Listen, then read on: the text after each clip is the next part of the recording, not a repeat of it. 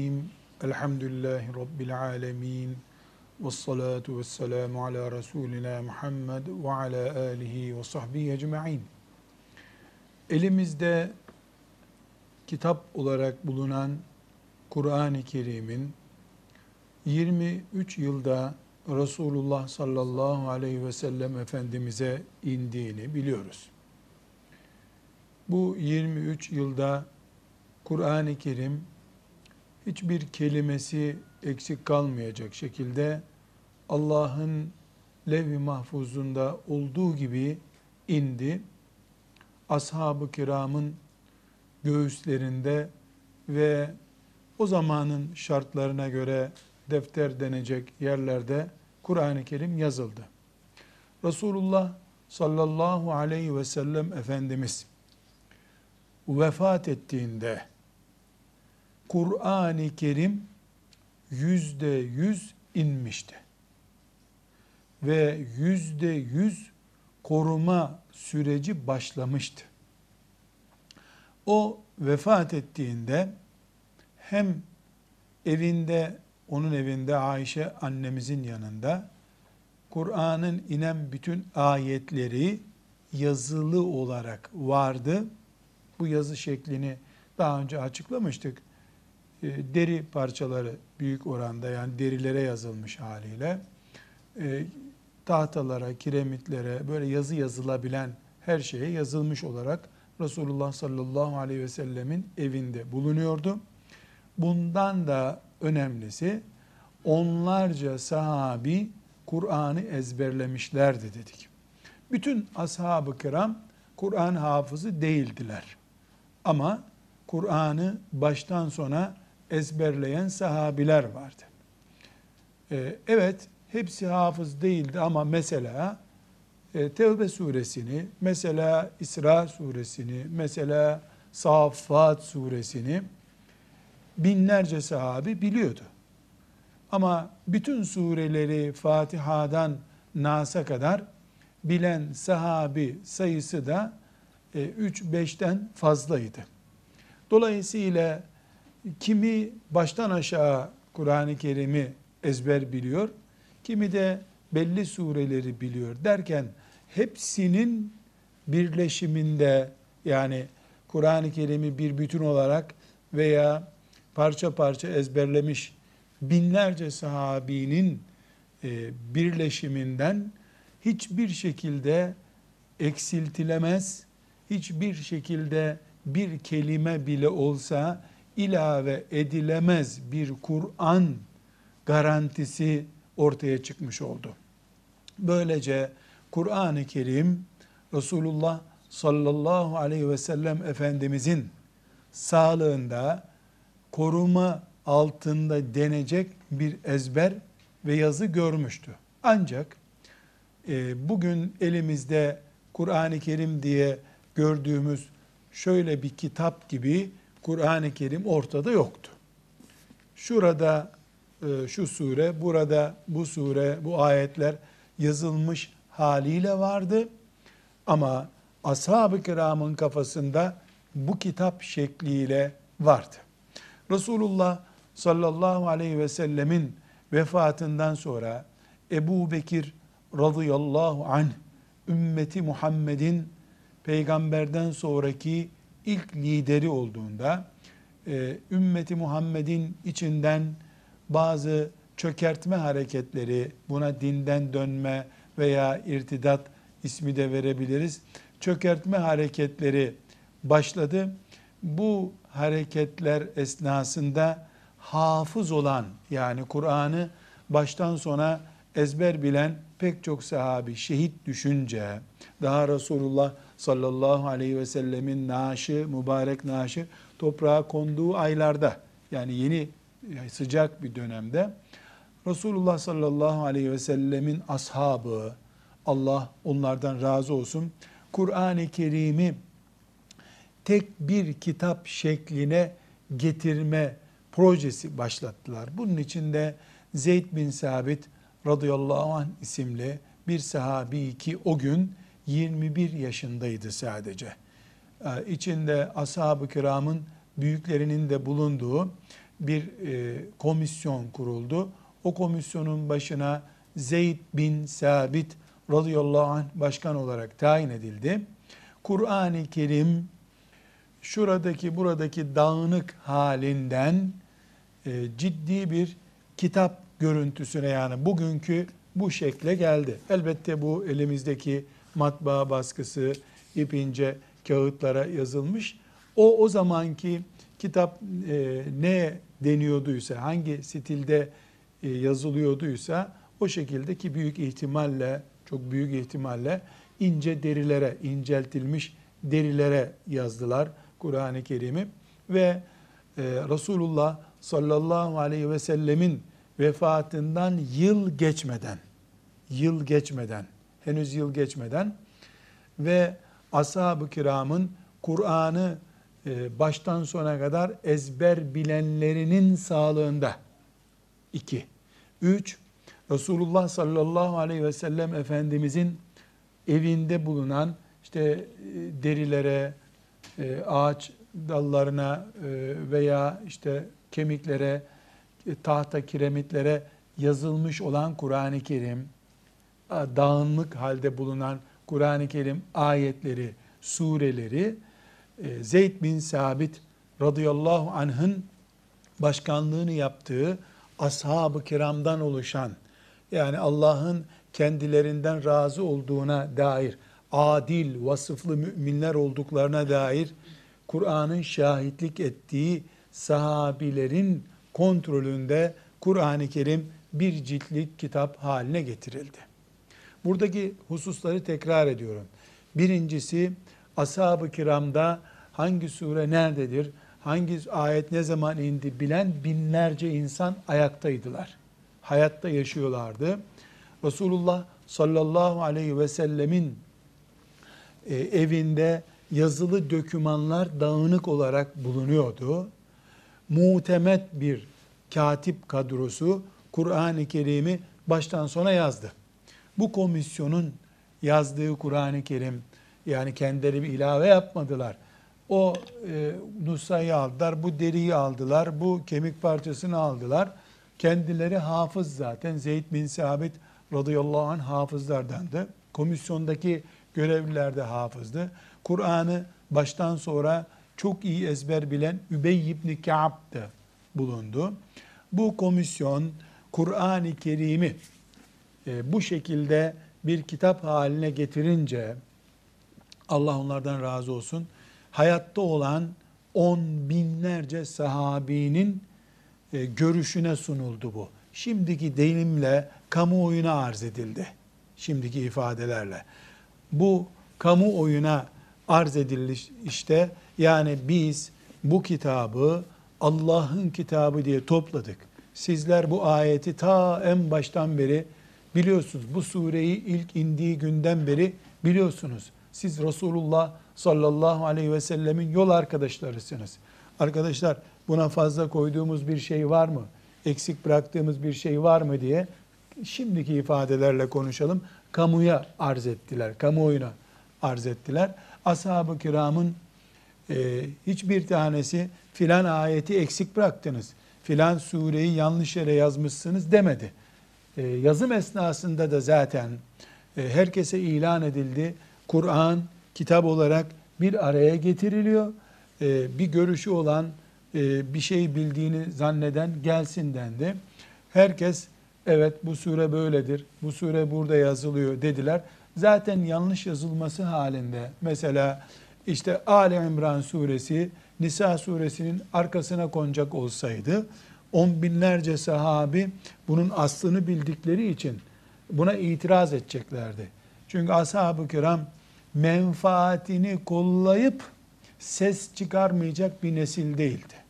Onlar bilseler ki Bakara suresinden bir harf Resulullah'tan dinledikleri halde Zeyd bunu koymadı ya da Zeyd Resulullah'ın ağzından çıkmayan aleyhissalatü vesselam bir harf ilave etti.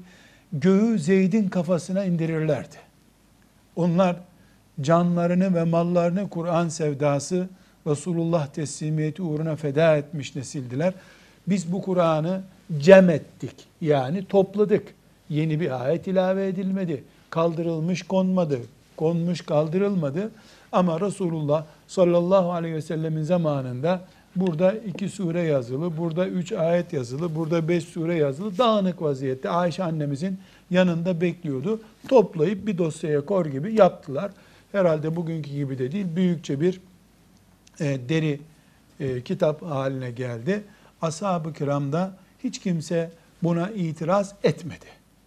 İtiraz etmedi. Çünkü zaten yazılırken de herkesin görüşü alındı. Sen bir şey biliyor musun? Sen bir sure biliyor musun? Mesela Abdullah İbni Mesud'dan rivayet edilir. Yazım esnasında e, bizim kunut duası olarak okuduğumuz duaları ayet olarak ezberlemiş o. Ashab-ı kiram demiş ki sen yanlış biliyorsun. Bunlar ayet değil. E, o da tamam madem öyle ayet değil demiş. Demek ki bu tip tartışmalar aralarında olmuş. On binlerce, üç, beş hoca bir araya gelmiş filan değil. On binlerce Resulullah'tan sallallahu aleyhi ve sellem veda hutbesi dinlemiş sahabi bu kitap Peygamberimiz Muhammed Aleyhisselam'a indiği gibidir. Buna şahidiz.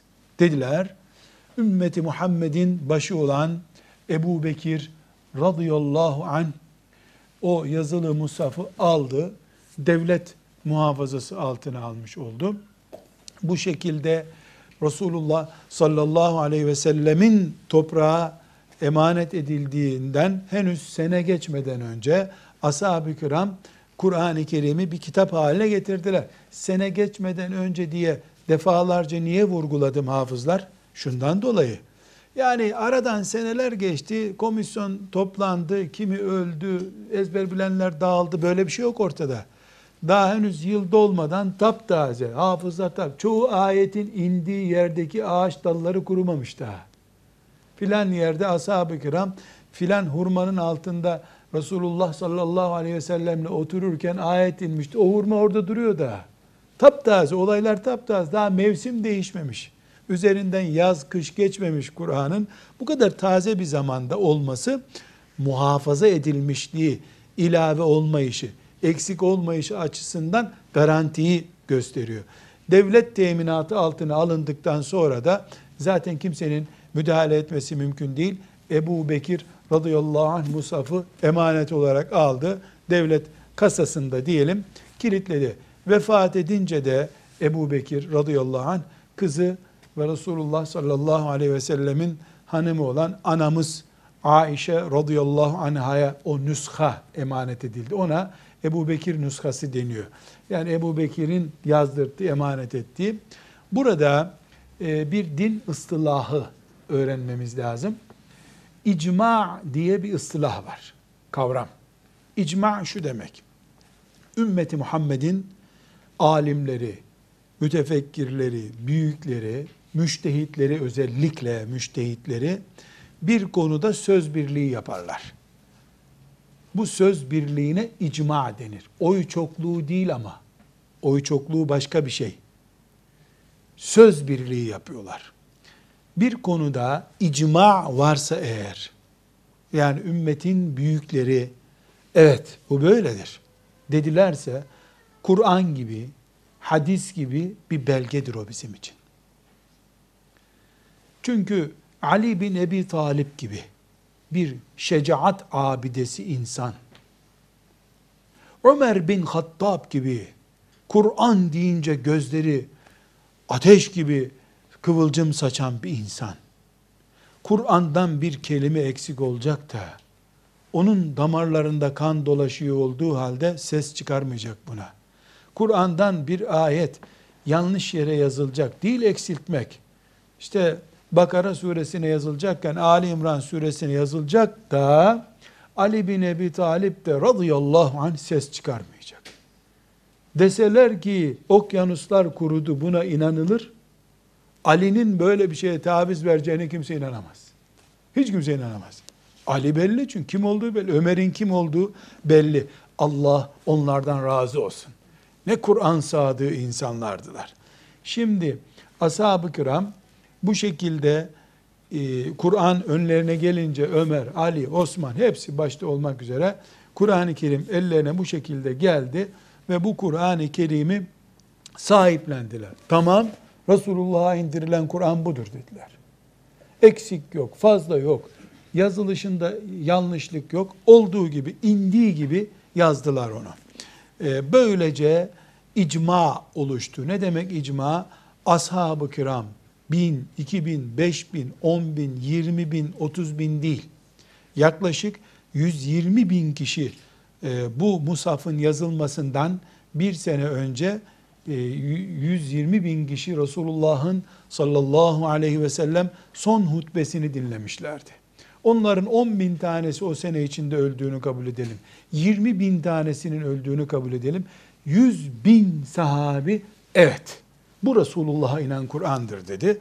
Böylece biz o gün bugün kıyamete kadar inşallah Allah'ın peygamberi Muhammed Aleyhisselam'a indirdiği kitap tek bir satırı başka türlü yazılmamış, tek bir kelimesi eksik bırakılmamış, bir harf ilave edilmemiş Allah'ın emaneti olarak bağrımızda, aklımızda ve kütüphanelerimizdedir diye inanıyoruz.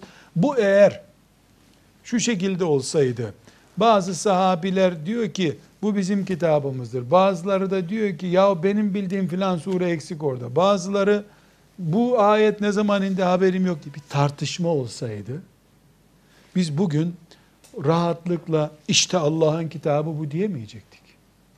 Ya filan sahabinin de bir bildiği var muhakkak diyecektik. Ya da oryantalist denen müsteşrikler asırlardır bir ayette bulsalardı ki bu ayet filan yerde inmiş, filan sahabi bunu unutmuş yazmayı. Alim Allah bunu nasıl böyle 24 saat kaynatıp kaynatıp önümüze getirirlerdi. Asırlardır fitne fesat arıyorlar. Elhamdülillah Kur'an'da kelime üzerinden bile harf üzerinden dahi bir eksiklik fazlalık iddiasında dahi bulunmadılar. Bulunamadılar. Neden?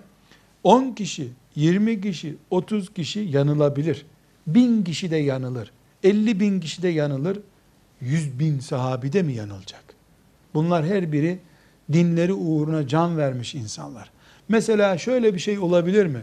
Birisi çıkıp diyor ki aslında İstanbul'u 4. Murat fethetti. Sultan Mehmet'in fethiyle ilgisi yok. Bunu tarihçiler uydurdu. Böyle bir şey denebilir mi? Denir kim der bunu? Aklı aklı yerinde olmayan biri. Yahu İstanbul fethedildikten üç buçuk asır sonra gelmiş Sultan Murad'ın ne işi var İstanbul'un fethinde? Kimseye bunu inandıramazsın. Neden? Bütün icma edilmiş. Tarih, tevatüren nakletmiş. Yani bir daha bunun tartışılması mümkün değil. İstanbul'u Sultan Mehmet fethedip Fatih Sultan oldu. Bu hiç kimsenin tartışamayacağı kat'i bir şey. Kanun bu. Bunu tartışamayacağı gibi insanlar. Belki bu tartışılır biliyor musun? Aslında işte Bizans kendisi teslim olmuştu da Fatih bedava girdi surları e, yıkamadı. Belki böyle bir dedikodu mesela çok basit bir örnek. Biz Ulubatlı Hasan diye bir kahramandan hep söz ederiz. Çocukken de öğretildi. Allah rahmet eylesin. Fetih'in ilk kahramanı. Mesela yakın bir zamanda güya tarihçinin biri çıktı. Öyle biri yok ya. Bunu Osmanlılar uydurdu. Masal bu. Ulubatlı diye biri yok. Dediler nitekim. E, mezarlardan kaldırıp insanları aha bak Ulubatlı bu muydu diyeceksin. Dedi dedi adam. Elimizde Fatih'in İstanbul'u fethettiğine dair belge bulunduğu gibi, tarihi bir söz birliği bulunduğu gibi Ulubatlı'nın da oklar yiyerek surlara ilk e, sancağı dikme şerefine nail olmuş bir kahraman olduğunu belgeleyecek bir şey de yok elimizde. Ulubatlı Hasan değil de e, Küçük Batlı Mehmet'ti belki. Belki Çanakkale'li Hasan'dı adı. Ulubatlı Hasan değildi belki diyelim. Ama her halükarda İstanbul'u Fatih'in fethetmesindeki garanti bilgimizle Ulubatlı Hasan bilgimiz aynı şeyler değil. Kur'an'ımız filan yerde filan sahabinin hatırası değil. Yüz binden fazla sahabinin evet şahidim Allah'ın kitabıdır bu. Bunda bir eksiklik yok, fazlalık yok dediği bir o vakıadır. Bu sebeple elimizdeki Kur'an Gözümüzde şu elimizi seyrediyoruz. 1, 2, 3, 4, 5 parmağım var. Bunları böyle görüyorum. Bunu gördüğümden daha güvenlidir Kur'an'ın Allah'tan indirildiği gibi kaldığına dair. Çünkü ben illüzyon falan olur, ikiyi bir görürüm. Mesela e, bazı göz hastaları üçü iki görüyor, ikiyi dört görüyor. Belki öyle bir şey olur ama ashab-ı kiramda on kişi, yüz kişi değil ki. Binlerce sahabi, her biri de mücahit, Allah'a can vermiş, mal vermiş insanlar şahit oldular. Kur'an elimizde sağlam. Elhamdülillah. Kur'an'ın azametli yönlerinden biridir. Bu sebeple Kur'an'ın tarihi, mushafımızın tarihini bilirken hani nasıl 23 senede indi biliyoruz bunu.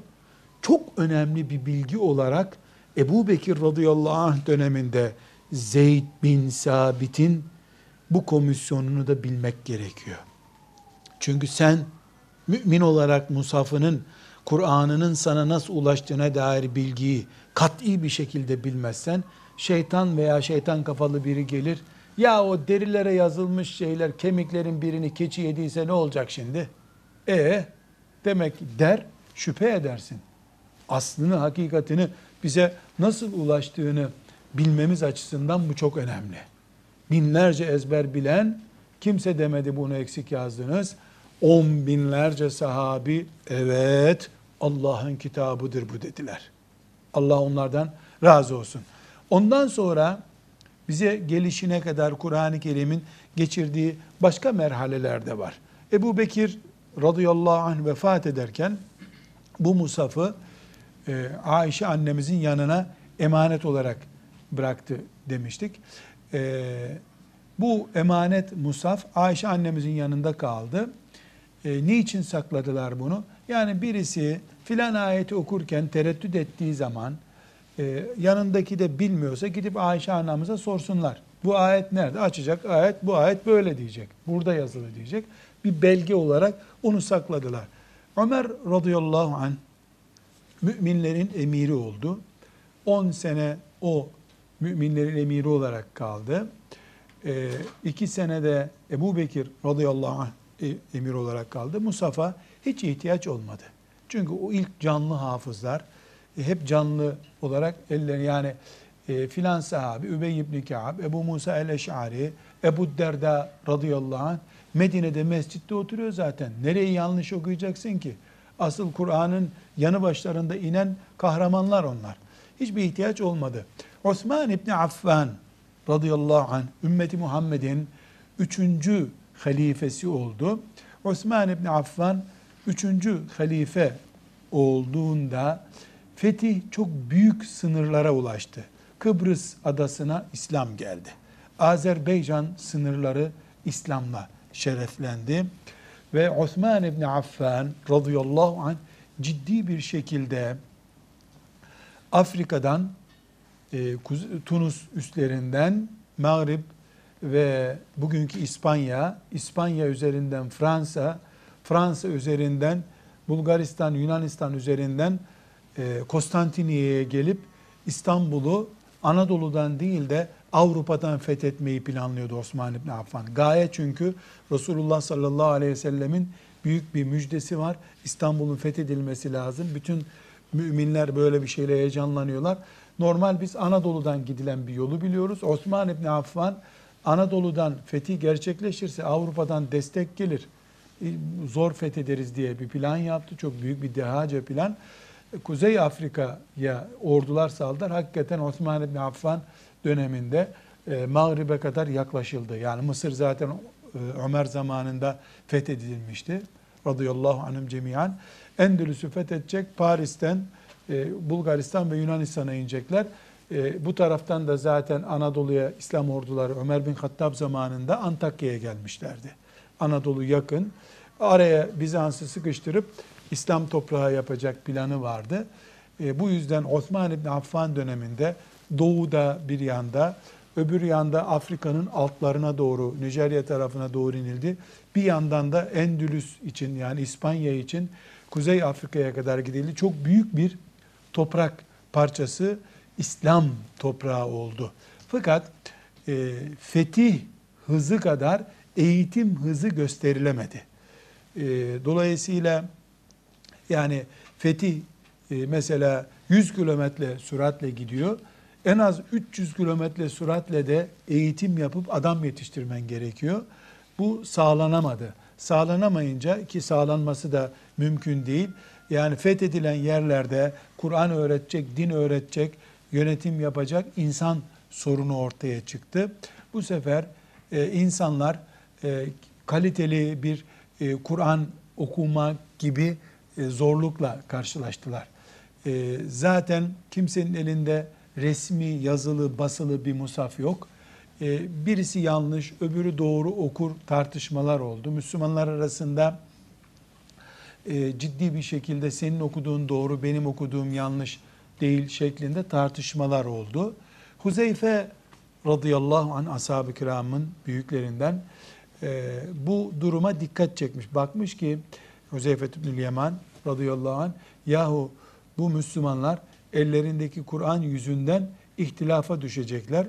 E, Medine'ye gelip Osman ibn Affan radıyallahu anha e, edrikil ümmete ya emiral müminin diye ricada bulunmuş. Ya emiral müminin ümmeti kurtar. Ümmeti kurtar. Nereden kurtaracağız demiş o da.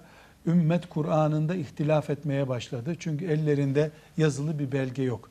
Bu sefer e, anlaşıldı ki yani büyük şehirlerde e, mahkemelik noktalarda yani e, tartışma esnasında e, herkesin müracaat edeceği hakem bir nüsha bulunması, bir musaf bulunması gerektiği anlaşıldı. O Emirül Müminin Osman İbni Affan radıyallahu anh e, tekrar ashab-ı kiramın başkanlığında e, bir komisyon tekrar topladı. Ayşe annemizin yanındaki o mushaf alındı. O mushaftan yedi nüsha çoğaltıldı. Yedi nüsha çoğaltıldı. Bu yedi nüsha tekrar ashab-ı kiramdan yaşayanların e, kamuoyuna sunuldu. Evet bunlar okudular, baktılar, doğrudur dediler. Osman İbni Affan devlet mührüyle bunları mühürledi. Asıl nüshayı Ayşe annemizden alınan emanet nüshayı e, kendisinde e, sakladı. Çünkü Ayşe annemiz daha sonra onu e, Hafsa annemize emanet etmişti. Hafsa annemiz de Ömer bin Hattab radıyallahu anh vefat ettikten sonra işte on, onun elindeydi. Ayşe annemizin nusası Osman radıyallahu anh tarafından mühürlendi. Hepsi mühürlenmiş oldu böylece. Ee, ilk defa Müslümanların elinde yedi tane yazılı musaf bulundu. Bu musafları e, Allah onlardan razı olsun. Ashab-ı kiramdan altı kişiye emanet etti Osman İbni Affan. Altı büyük şehir Mekke, Medine, Kufe, Basra, e, bu altı Mısır, altı büyük e, yedi büyük şehre e, birer tane mushaf, birer tane de canlı mushaf gönderdi Osman İbni Affan. Canlı mushaf kime diyoruz? Yani e, bir mushaf gönderiyor, yanında da hafız birini gönderiyor, okuyuşunu da gösteriyor. Böylece birden çok mushaf nushası İslam toprağında bulunmuş oldu. Buna da musafların tarihinde ikinci basamak diyoruz. Bu arada bilmemiz gereken bir husus Osman İbni Affan radıyallahu anh döneminde ve önceki e, Ebu Bekir radıyallahu anh döneminde yazılan musaflar bugünkü musafların taşıdığı üstün, esre, ötre, cezim, noktalara sahip değildi. O zamanki yazı stiline göre yani noktasız ve hareketsiz yazılıyordu.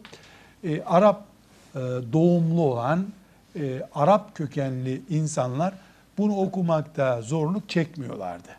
Nitekim çok rahat okuyorlardı. E, mevcut musaflardaki noktalar, harekeler e, daha sonra ikinci asırdan itibaren musafın üzerine kondu. Bu bilgileri ikinci dönemde devam edeceğiz. Velhamdülillahi Rabbil Alemin.